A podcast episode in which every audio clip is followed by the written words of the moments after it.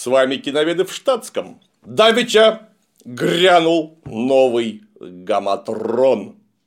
Ну, то есть, приквел к «Игре престолов», сериал «Дом дракона», который должен был быть посвящен событиям периода правления короля Визериса Таргариена. Ух. Есть такая книжка, не совсем роман, а скорее придуманная летопись, которую написал все тот же Джордж Мартин, называется «Пламя и кровь», как раз посвященная событиям эпохи правления Таргаринов, как они оказались вообще в Вестеросе, что они там натворили, как это все у них происходило, кто за кем правил. Ну, довольно интересный литературный опыт. И вот по этому поводу сняли кино. Я, честно говоря, когда краем уха давным-давно слышал о запуске проекта, был абсолютно уверен, что речь пойдет о правлении Эйгона Завоевателя, который завоевал семь королевств и соединил их в одно государство. Там, потому что эпические битвы, там интриги, как они Дорн покоряли в конце концов на крайнем юге Вестероса. Интересно. Ну, то есть, очень жирная первооснова, просто исключительно. Но нет, нам показывают нечто уже на втором поколении драконов. Мы помним, что драконы по лору вселенной живут очень долго. Вот недавно скончался Балерион ужасный, черный ужас, самый большой мега-дракон, прибывший вместе с таргарянами из древней Валирии, ихнего павшего какого-то древнего мега-государства на другом континенте. Действующий король Визери, собственно, был последним наездником этого самого темного ужаса. И вот уже совершенно новые драконы, завоеванные семь королевств, и там что-то происходит. Ну, в конце концов, это же ваше кино, вы же хозяева повествования, вот вы можете придумать там что-нибудь, может быть, настолько интересное, что даже эпоха Эйгона Завоевателя побледнеет на фоне вашей творческой мощи. Но что-то не побледнело. Замес простой. Вот есть слабовольный король Визерис, который откровенно царь тряпка, как известный персонаж российской истории. Есть кто бы мог подумать? Сильная, необычная дочка, которая вот не хочет это все, которая хочет власть над миром и немножечко покушать. Также у короля есть супруга, которая беременна, ну, видимо, наследником, который умирает родами. Наследник, правда, выживает. Что же делать дальше-то? Дальше делать непонятно что. То есть нужно королю вроде как снова жениться, потому что это же король, у него очень мало детей, и если они все помрут, а он потом помрет сам, это будет большая проблема для всей династии.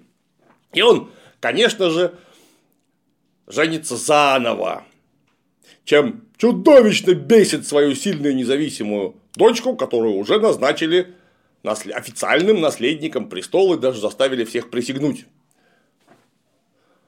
И у нее есть дядя, то есть младший брат короля, который тоже очень яркая, необычная личность. С одной стороны, он вроде как оспаривать власть брата не смеет, но с другой стороны, он прям вот очень хочет, чтобы после его смерти наследником стал именно он, потому что он крутой, он лихой.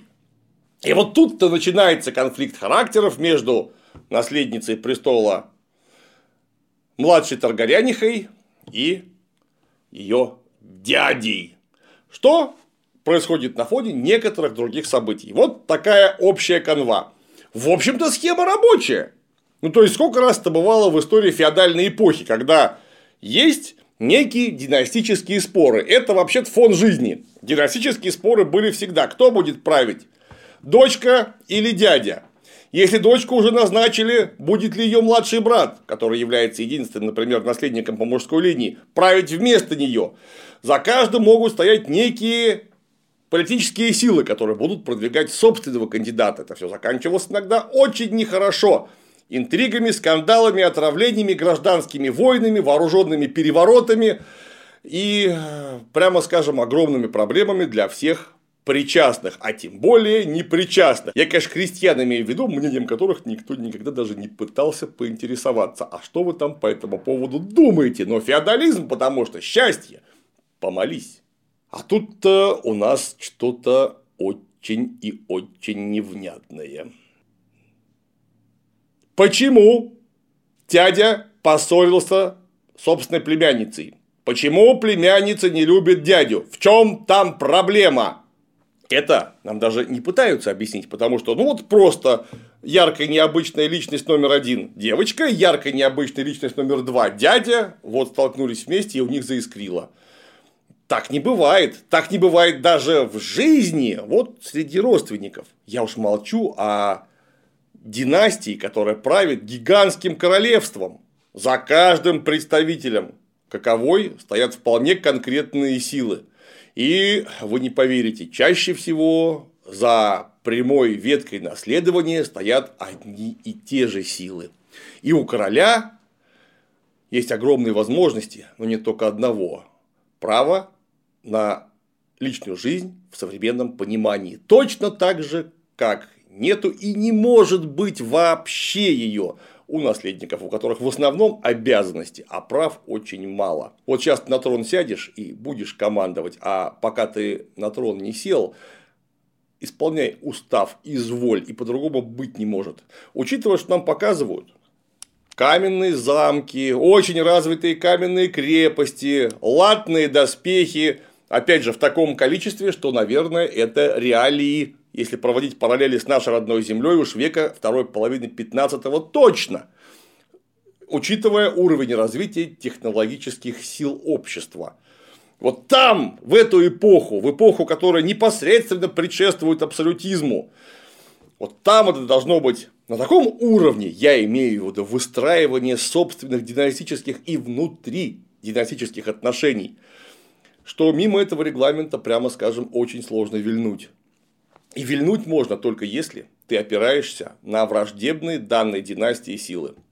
Вот есть дочка, а за ней стоит десяток э, герцогов, графов и баронов, которые не согласны с правлением короля. Тогда да. Есть дядя, за которым стоят те же самые десяток другой герцогов, графов и баронов, каждый из которых возглавляет свое микро а иногда и не очень микрогосударства. И вот в это можно поверить, но это даже не попытались нам показать. Вот никак не попытались. Вместо этого нам попытались показать турнир, который король закатил в честь рождения наследника. С одной стороны, конечно, турнир разительно отличается от того убожества, которое нам показали в «Игре престолов» в первом сезоне, когда Боб Багратион давал турнир в честь своего дружка Неда Старка. Ну, мы помним, да, эти вот загородочки из неошкуренных бревен, за которыми стоят толпы людей, знатные аристократы, которые сидят просто на скамеечках, какая-то плетеная крыша над башкой у короля вместо навеса. И вот все скачут друг с другом сражаются. Кошмар. Учитывая, сколько стоил сериал «Игра престолов» до появления «Колец власти» и «Нового дома драконов» самый дорогой сериал в истории человечества. А любому знакома ситуация. На календаре выходной, и все собрались посмотреть что-нибудь интересненькое. Ну, скажем, детишки снова требуют своего Гарри Поттера. Или, если они уже подросли и пришла пора познакомить их с классикой, на экране запущен крепкий орешек с Брюсом Уиллисом. А где первый фильм, там и второй, за вторым третий. Глядя за киномарафоном уже незаметно наступил вечер, а про ужин ты и забыл. Вот если так, тебе везет, ведь еду круглосуточно и в прямом смысле везет Food Band. Ну а по промокоду Клим получишь скидку на все заказы и все меню. Кухни у Foodband большие, сами готовят, сами доставляют по всей Москве, привезут хоть домой, хоть в офис. Это удобно, когда каждый хочет что-то свое. Еда разных кухонь мира на любой вкус и бюджет. В меню Foodband много пиццы прямо из печи. И классическая, и острая, и даже фруктовая имеется. Детям она наверняка придется по вкусу. Плюс там ягод и витаминов много. Ну, а те, кто не едят пиццу, могут взять роллы с лососем, угрем или кальмаром. Для поклонников экзотики есть большие порции гавайского поке с рыбой или креветками. Есть и лапша удон с мясом или морепродуктами. И другие блюда прямо со сковородки доставят в удобных коробочках, прямо как в сериалах показывают. Ну а пока дети учат уроки, взрослые под футбол могут насладиться крыльями в соусе и хрустящими креветками. Запивать их, сами знаете чем. чаем от Foodband, конечно. Короче, кликаем по ссылке в описании, пишем код КЛИМ прямо по-русски и получаем отличную скидку. И приятного аппетита! А вот теперь вот видно, куда дели 20 миллионов долларов на каждую серию первого сезона. Мы все понимаем, что на старте оно получается несколько дороже, чем обычно, потому что процесс запускать надо, но все равно двадцатка это серьезно. И вот турнир организован как надо. Огромный каменный амфитеатр, какие-то стационарные трибуны. То есть видно, что турнир там проводится вообще-то постоянно, это регулярное место сбора всех этих прекрасных людей. Посреди стоит джостер, то есть разделительный барьер, который ярко еще раз намекает нам, в какую эпоху по феодальным меркам мы смотрим, а именно в 15 может быть даже 16 век. И чем занялись эти прекрасные люди? Прекрасные люди занялись тем, что, во-первых, принялись вышибать друг друга и седел, что было бы нормально при помощи тупых копий, после чего спрыгивать с коней и рубать острыми топорами друг другу по роже.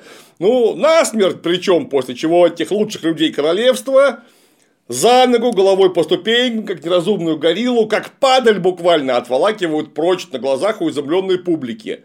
Это все происходит напомню, перед лицом короля в честь рождения наследника. Вот это я понимаю праздник так праздник. Опять же, если мы прикинем, что у вас там что-то около 15 века, на хронологии мы еще остановимся, убийство любого человека на турнире это были бы огромные проблемы и уж совершенно точно трагедия, после которого даже турнир, скорее всего, остановили бы. Почему? Да потому что на турнир не могли попасть случайные люди. На турнир к королю могли попасть повторюсь, герцоги, графы, какие-то очень богатые бароны, которые, во-первых, входят в ближний круг общения, а во-вторых, могут заплатить за чудовищное количество снаряжения, которое потребно для турнира. И вот вы берете и прямо на глазах у изумленной публики убиваете представителя какой-то династии. Может быть, это вообще последний ее мужской представитель. То есть род прервался, все, у вас прямо сейчас будет грызня за наследство этого человека, которую расхлебывать кому? Да королю же расхлебывать. Кстати, очень может быть, это обернется рокошем, файдой, смутой. То есть частными феодальными войнами, что опять же случалось. Фу, турнир – это всегда политический саммит в первую очередь. Ролевая игра придворного класса, очень дорого организованная на уровне современных олимпиад во вторую очередь. И в третью очередь это спортивное, увлекательное состязание для высшей знати. Вы представляете, сейчас у нас на G20 собрался бы Владимир Владимирович и скажем, Джо Байден, после чего Владимир Владимирович предложил бы размяться Джо Байдену и просто взял бы ему и топором разрубил башку. Я уверен, многие бы порадовались такому исходу, но как-то такое вообще даже представить себе невозможно. Для чего на турнирах специально применялось А. Турнирное снаряжение для защиты и Б. Специальное турнирное оружие. Минимально калечащие людей. Конечно, бывали смертельные случаи. Один раз даже король погиб на турнире. Генрих Французский. Но так это же была случайность, эксцесс и, повторюсь, чудовищная трагедия. И виновные понесли заслуженное наказание. Оруженосец, который неправильно застегнул шлем королю, закончил свои дни в тюрьме. А тут взяли и человека зарубили просто топором, забили какой-то булавой. Как это вообще может быть?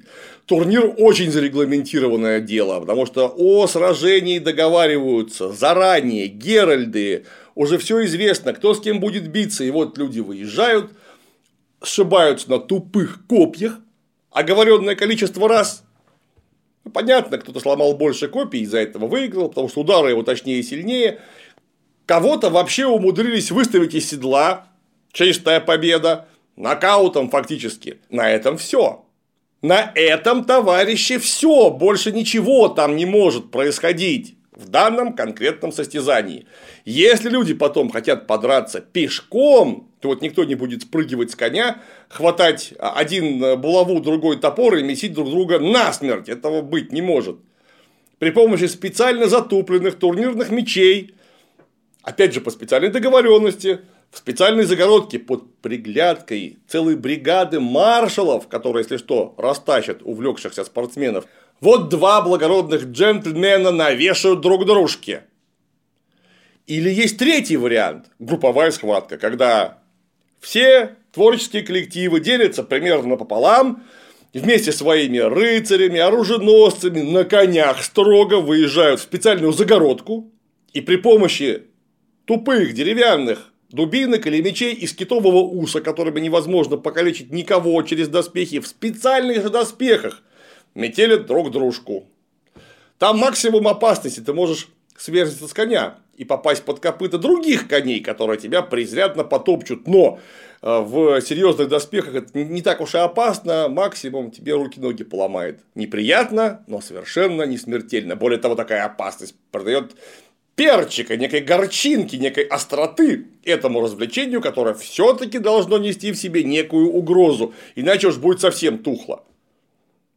А тут взяли людей, просто поубивали. И как ведет себя на турнире дядя Деймон Таргарян с вот такой вот квадратной челюстью и белыми волосьями. А вот он прям схватывается с одним из рыцарей, которого он что-то как-то не очень сильно любит. И ровно на втором курсе, то есть второй проскачки с копьями, что делает? А ставит подножку вражеской лошади при помощи собственного копья. Вот так вот перевесившись через турнирный барьер Джостер и подставив собственное копье под ноги коню. Это, во-первых, очень вряд ли выполнимо чисто технически, потому что конь несется с такой скоростью и развивает такую инерцию, что копье, скорее всего, вырвало бы из рук. Невозможно вот так вот подставить коню собственное копье под ноги и не понести никаких последствий. То есть очень может быть даже травма серьезная.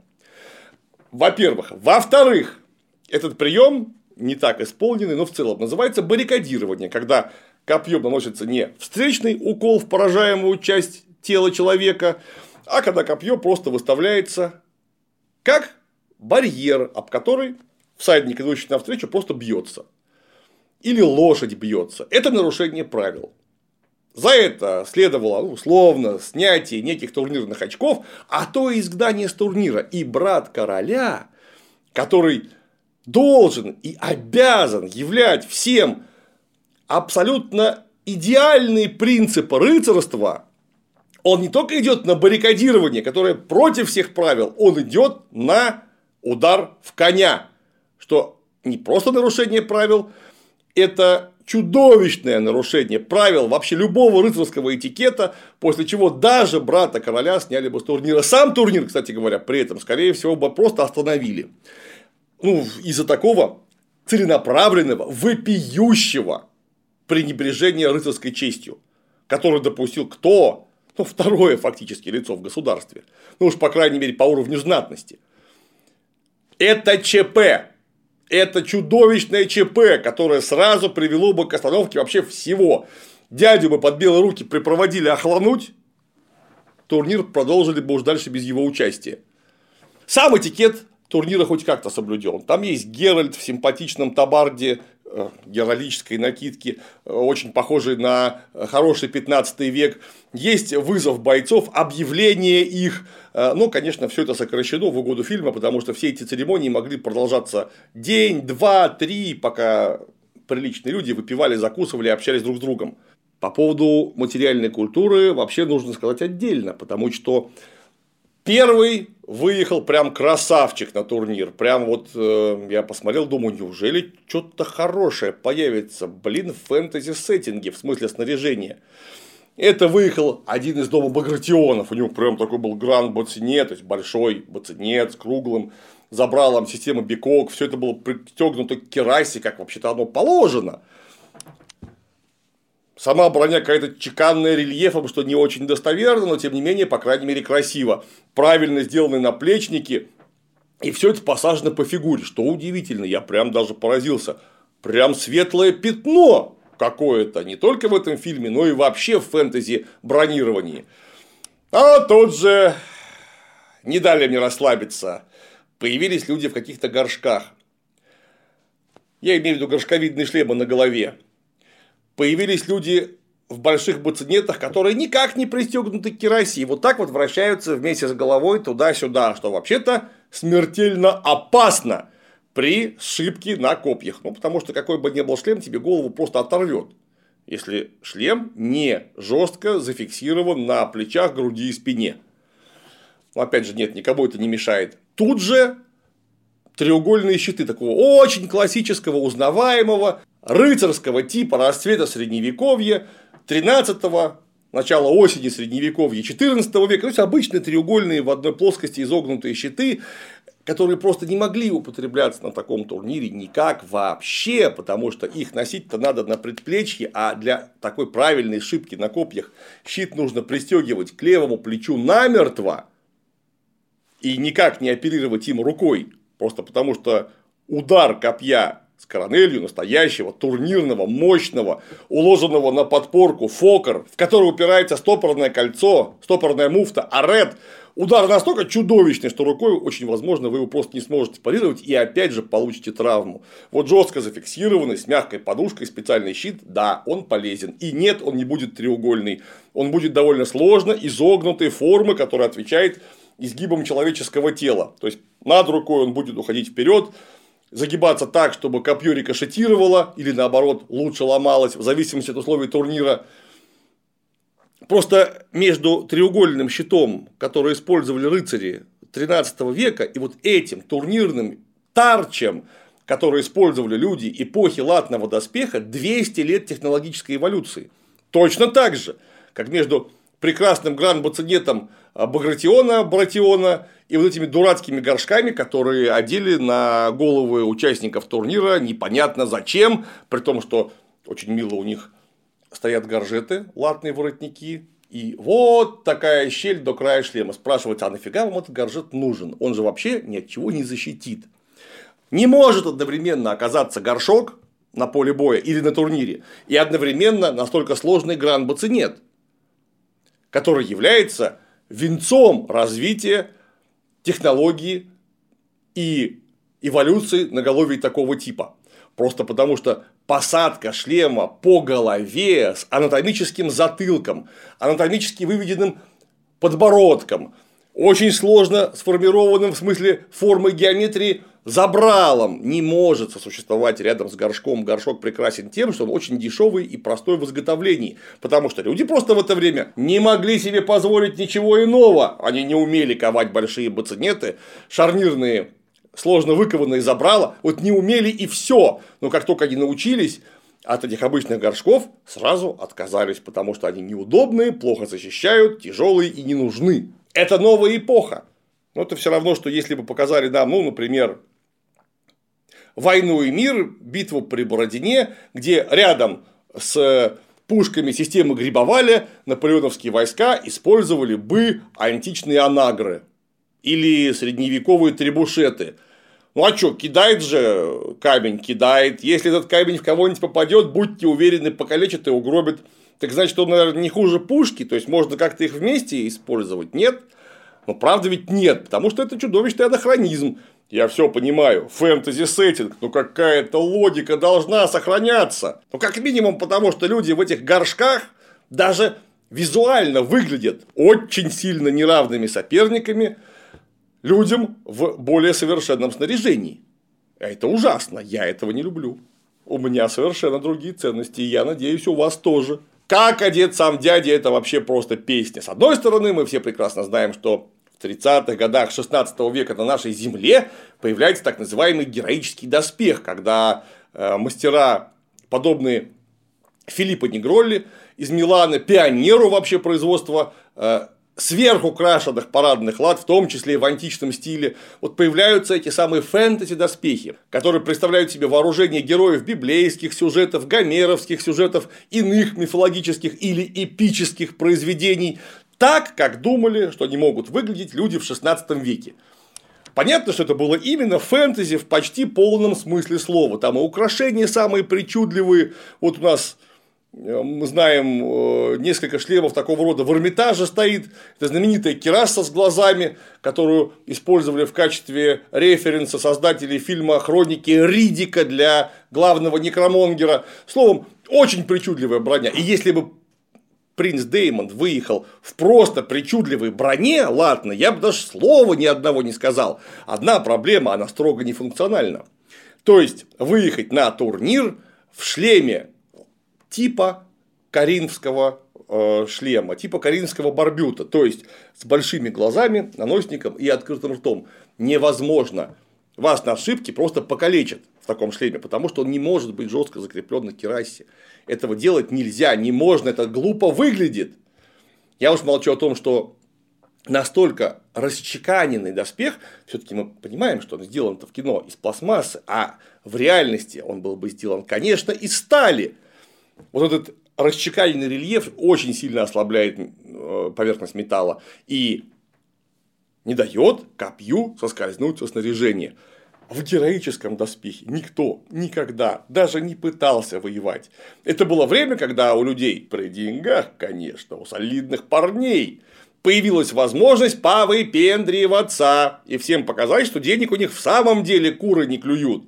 И сделать себе именно парадное, прикольное снаряжение, чтобы можно было запечатлеться на портрете работы, скажем, Тициана, чтобы можно было красиво въехать в город, правильным девчонкам понравится в обязательном порядке, поучаствовать в неком фестивале ну и просто он очень прикольно будет смотреться в нише собственного замка. Вот для этого их делали. Только для этого. Воевать в них невозможно вообще. И вы не поверите, в них никто никогда не воевал. Потому что это смертельно опасно. Даже на турнире вас просто чудовищно покалечат в этом всем. Вот капля попадает, не может соскользнуть, и вся инерция вам в фанеру приходит. А так как металл ослаблен, очень может быть, что копье его еще и проломит. И вот тогда у вас будут серьезные проблемы со здоровьем. Кому это нужно? Господи. Словом, турнир ублюдочный. Теперь вообще о материальной культуре. Уж извините, люблю я это дело. У нас есть лор. Причем лор уже даже не Джорджа Мартина, а лично ваш, дорогие создатели сериала. Вы нам его задали исходной игрой престолов. Исходная игра престолов происходит через э, лет, по-моему, 200 после событий, которые описаны в данной части книжки «Пламя и кровь». Ну вот 200 лет. И вот у вас есть некая материальная культура, которую нам показали в «Игре престолов». Она, кстати, довольно убогая, но какая-никакая есть. И вот 150 лет до того вы показываете доспехи на порядок круче классом, чем то, что вы показали в «Игре престолов». А как это физически может быть? Вот как это даже теоретически может быть? У вас что, идет не технологическое развитие, а колоссальный технологический регресс? Вы сравните Бригандину Недостарка и вообще всех северян и Бригандины, в которых ходят посланники короля Визериса, например, в третьем эпизоде первого сезона. Это же небо и земля. Просто видно, что это да, оно ублюдочное, но технологически неимоверно более совершенно, чем то, что нам показали в исходной серии. А это, повторюсь, полтора века до того.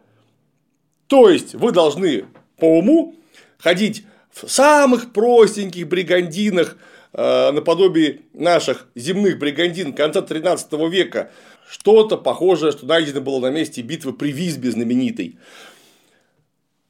Вот тех самых горшках, этих горшковидных шлемах, дурацких, неудобных и малотехнологичных, в кольчугах до колена с длинными рукавами, вот в чем-то таком, чтобы было просто видно, что к моменту правления Роберта Багратиона, Баратиона и его дружка Недостарка, ну, технология 150 лет развивалась, что-то изменилось в лучшую сторону, но нет, изменилось все в худшую сторону. Представить себе это можно только в одном случае – если семь королевств обратно развалились на семь королевств, началась чудовищная гражданская война, которая унесла все жизни мастеров, технологии, экономику, сделав э, просто так, что никто больше не может позволить себе заказать сложный доспех. Дальше деградация происходит элементарно. Выжившие мастера за поколение просто разучаются делать сложные вещи и не могут обучить этому своих детей. Дети начинают делать то, что умеют. Мы прекрасно видели, как это происходит на примере Римской империи. Вот такая технологическая деградация. Что-то похожее есть в вашей вселенной? Нет?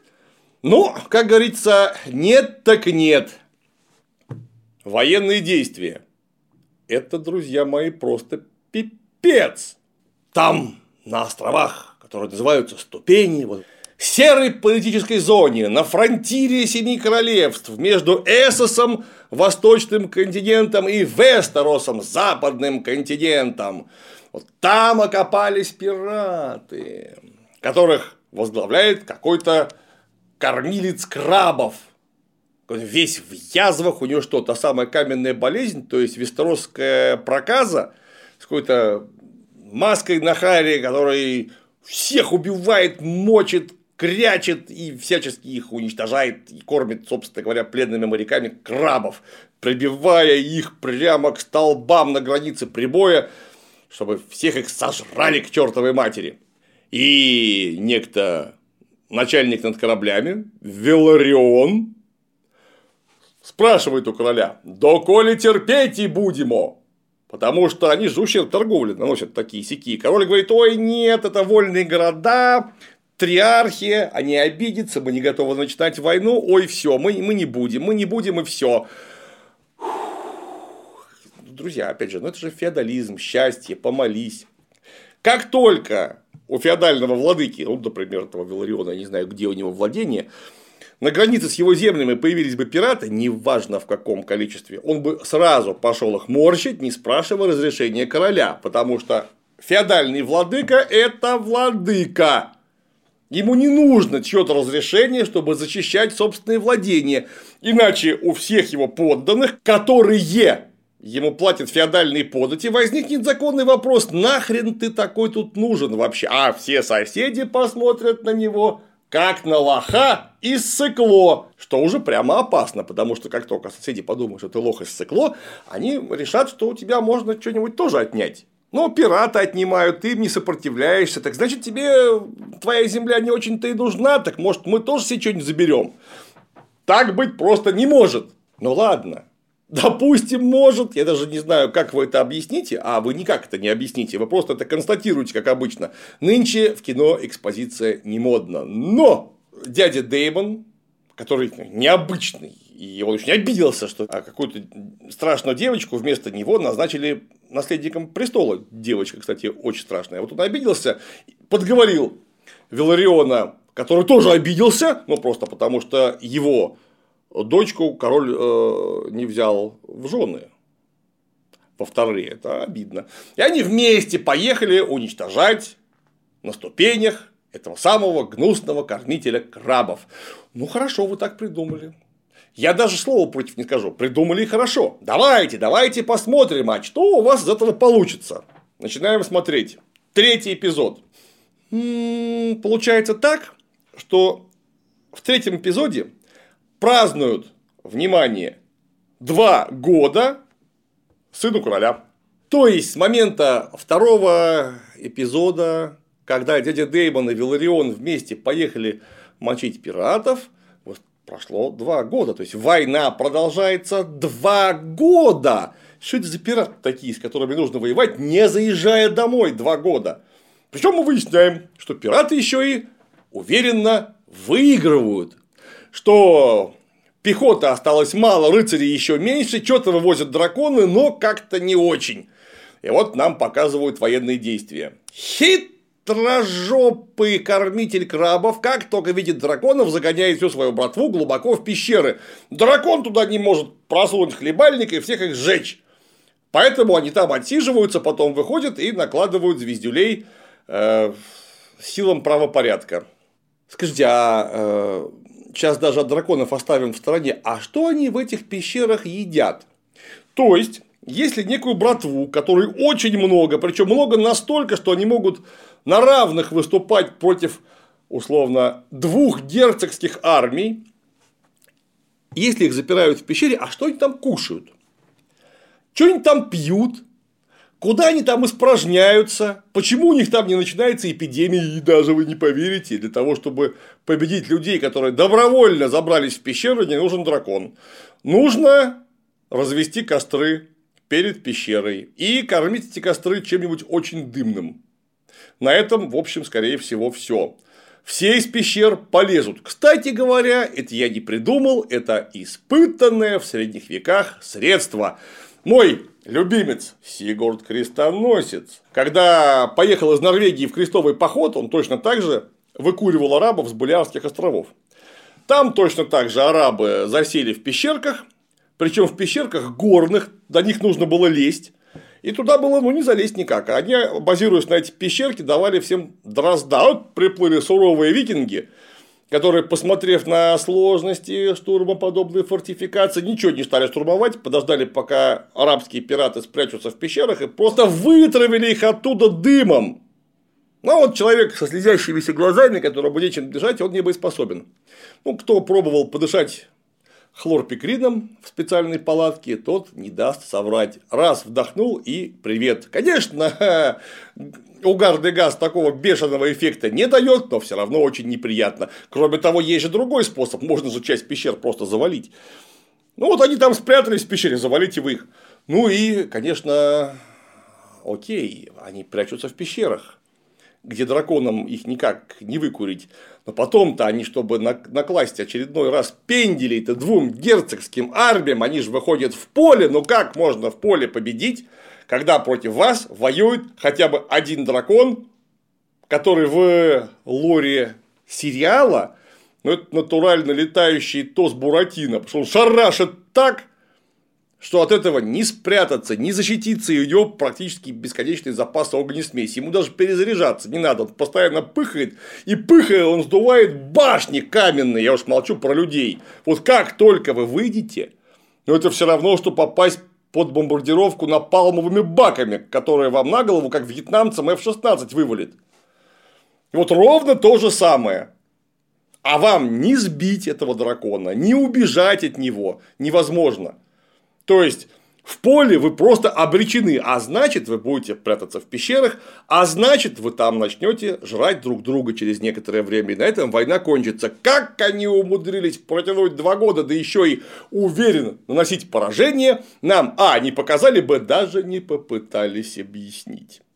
Ну и в конце концов, король говорит, давайте поможем, наконец, моему брату. Он, конечно, урод, но я не хочу, чтобы его убили присылает гонца с телеграммой, где написано, что дорогой товарищ брат, идем к вам на помощь. После чего дядя Деймон схватил шлем, и чуть не до смерти забил гонца. Вот здорово. А что ворона-то было не послать? У них там вороны летают. Послал бы ворона. По крайней мере, ворона, я думаю, дядя или бить бы не стал, или его в конце концов не так жалко, как солдатика ценного. Итак, вы не поверите, гораздо быстрее, чем методом личной явки. Что сделал дядя Дэймон? Сел в лодку и поплыл сдаваться пиратам. Естественно, притворным образом он выхватил саблю и как бросится на всех. Кормитель крабов только это, кивком головы, а и следующие два человека, три человека пошли и убейте его. И вот они по трое выбегают, дядя Дэймон их, естественно, как суперпрофессионал крошит на капусту. Еще трех человек, еще трех человек. Потом, наконец, дядю Дэймона пострелили из лука, пробив ему террасу. Из лука. Террасу. Да вы в своем уме. Такого просто не бывает. Вообще, в принципе, не бывает. Ну ладно, прострелили и прострелили. Только после этого кормитель крабов отправил в поле всю свою братву, а что сразу не отправил? Наверное, если три человека не могут убить этого терминатора, ну пошли 15 человек. Хорошо, не всю братву, 15 человек. 15 смогут убить? Наверное, да. Ну, против 15 человек ты ничего не вывезешь. Тебе даже убивать не надо. Скрутят, свяжут полотенцами и отвезут в трезвак. Ну и тут же раз, хоба, и прилетел э, один другой дракон, который просто всех сожгли. А что сразу всех не сожгли? Блин, это ну такая ахинея. Я даже не знаю, как это описать. Почему? За что? Тут же жжет наследница престола. Эй, папа, я недовольна, что ты женился второй раз. Блин, ты дура. В смысле ты недовольна? Тебе мамки, няньки, вот с того времени, как только ты вообще людскую речь научилась понимать, должны рассказывать, что должен делать король и его родственники. А у него одна главная обязанность помимо управления государством, и это родить много наследников, потому что два наследника, дочка и малолетний сын, которому вот сейчас прям два года, и он, может быть, до 7 лет-то не доживет. Это очень мало. А баба на престоле – это проблема потому что против нее немедленно кто-нибудь поднимет восстание. Например, дядя, который вам ярко и выпукло показал, что он не согласен с таким положением вещей. А как вы с дядей бороться будете? Это же опытный воин, полководец удачливый и вообще крутой мужик. То есть у вас что, гражданская война будет в носу? Этого допускать нельзя. Для чего, если жена умерла, в средние века это было абсолютно нормальное и очень печальное явление, нужно брать вторую жену. Какую? Да какую выгодно, потому что это же не просто наследники, это союз двух династий. А недовольна, что папа вторично женился, потому что, а что, не сможет государство управлять, тебе что, за лохушку держишь? Ой, ты же меня, оказывается, выбрал наследницей, потому что хочешь продать меня Ланкастером, то есть Ланнистером. Продать. Женщина. Ты же женщина. Тебе придется выйти замуж. Придется. И даже если папа тебя замуж не выдал, а ты сама будешь выходить замуж, выходить замуж ты как правительница будешь не за того, кого любишь, про такое даже вообще речи не идет. Не тот, кто тебе тем более нравится физически, про это вообще речи не идет. Ты будешь выходить замуж за половозрелого суслика, за которым стоит серьезная земля, серьезные деньги и серьезная династия, а также он способен к деторождению. Это четыре фактора, которые абсолютно исчерпывающе достаточны для того, чтобы выбрать себе супруга. Ну а уж при живом-то папе тебе будет гораздо легче выйти замуж. Опять же, ей лет с трех это должны вдалбливать в голову. И будьте уверены, учитывая, что феодальная эпоха вдалбливали чтобы не получилось так, как получилось в кино. Ой, моя дочка такая вредная, что я не знаю, я теперь вынужден, как говорит король Визерис, а, жить, угождая этим и обижая других. Ну да, и, конечно, уговаривает выйти замуж он дочку при всех на каком-то светском рауте. Ну, собственно, э, на затянувшемся праздновании по поводу двухлетия его сынка. Публично. Этого быть просто не может. Потому что придворный этикет, есть такое понятие, он не позволит публично скандалить с собственными родственниками, причем не просто родственниками, а детьми. Ладно, ты их авторитет уронишь. Все придворные поймут, что ты лично размазня. И не то, что с женой, ты дочерью управлять не можешь, которая только что исполнилось 17 лет. Ну, а дочка такая, ой, ой! Села на коня, как на мотоцикл, и прям газанула куда-то из охотничьего лагеря. Газанул и все, и только ее след простыл, ее еле-еле один из королевских гвардейцев смог догнать. А говорит, как, как это вообще в принципе может быть? Почему ее никто не остановил? Почему там нет караула?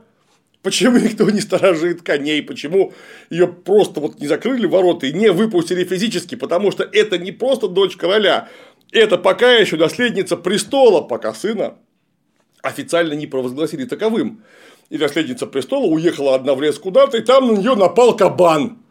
Слава богу, рядом оказался королевский гвардеец, который кабаната завалил. А если бы его не оказалось, ну все, до свидания, наследница престола, ее больше нет. И остался один малолетний сын, который очень может быть, что еще и не выживет.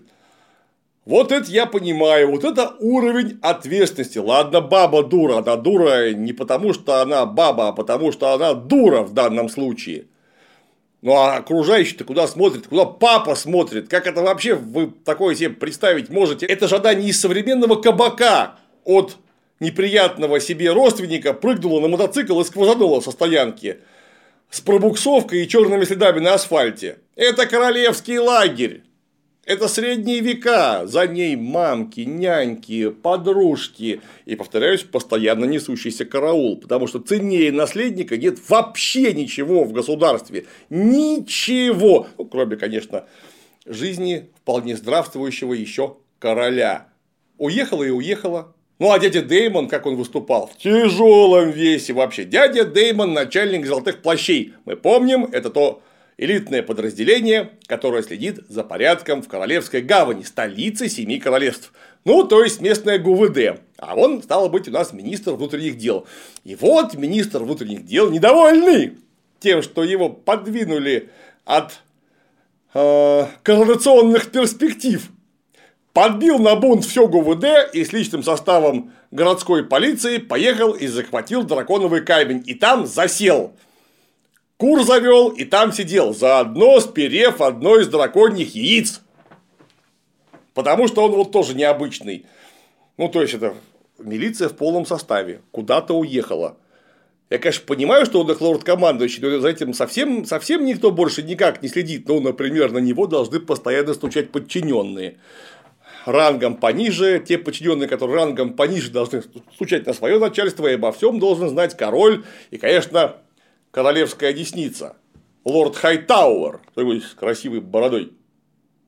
Не, никто ничего не знает. Поехал, спер яйцо, как-то захватил драконий камень силами ГУВД, как-то и там окопался. И вот к нему отправляют премьер-министра, лорда Хайтаура, который приезжает и говорит, слышь ты, яйцо отдай.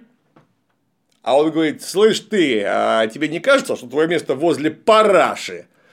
И тут прилетает девочка, и прям посередине задевающего конфликта говорит, яйцо отдай, тебе говорят. Ну и тут дядя лихой военачальник Рубака, подбивший всех табун, говорит «На, забери!» и убегает. После чего освобождает драконий камень. Ну, ты вот 15-летняя малолетка вот так его на место поставил. Аба! Друзья, это даже я не знаю, как назвать. Ничуть не хуже, чем шестой, седьмой и особенно восьмой сезоны Игры престолов. Уровень сценарного мастерства точно такой же. Накал идиотизма такого размера, что искры сыплются, как от электросварки. Причем мощными стопами. Их с орбиты видать.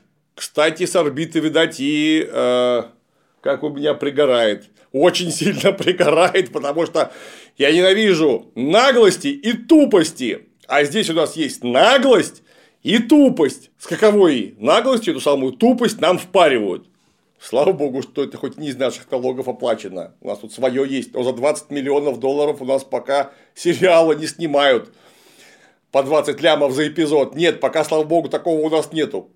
Какой же это, друзья, бред. И вот я смотрю на это все, смотрю, смотрю, смотрю.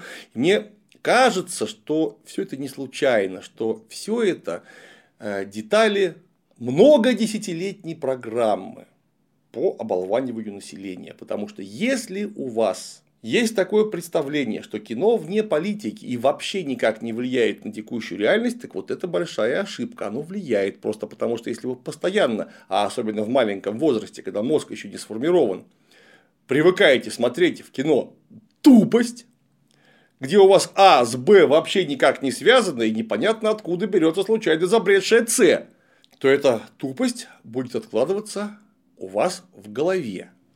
Причем откладываться сильно. И вот у вас, смотрите-ка вы. Страна X захватила атомную электростанцию в стране Y. После чего там происходят некие обстрелы. Все уверенно говорят, так эта страна X сама себя обстреливает. А что тут такого-то? Ну вот, например, есть откуда-то взявшийся черный валериец, Веларион. Он же там негр. Почему бы не обстреливать собственную АЭС? Почему бы в самом деле не обстреливать собственную АЭС? Ну вот, например, смотрите, гитлеровские войска когда-то захватили Киев. Что они стали делать в такой логике? Сразу обстреливать кого? Советские войска, чтобы прогнать их еще дальше, за Днепр? Нет, они должны были обстреливать себя в Киеве.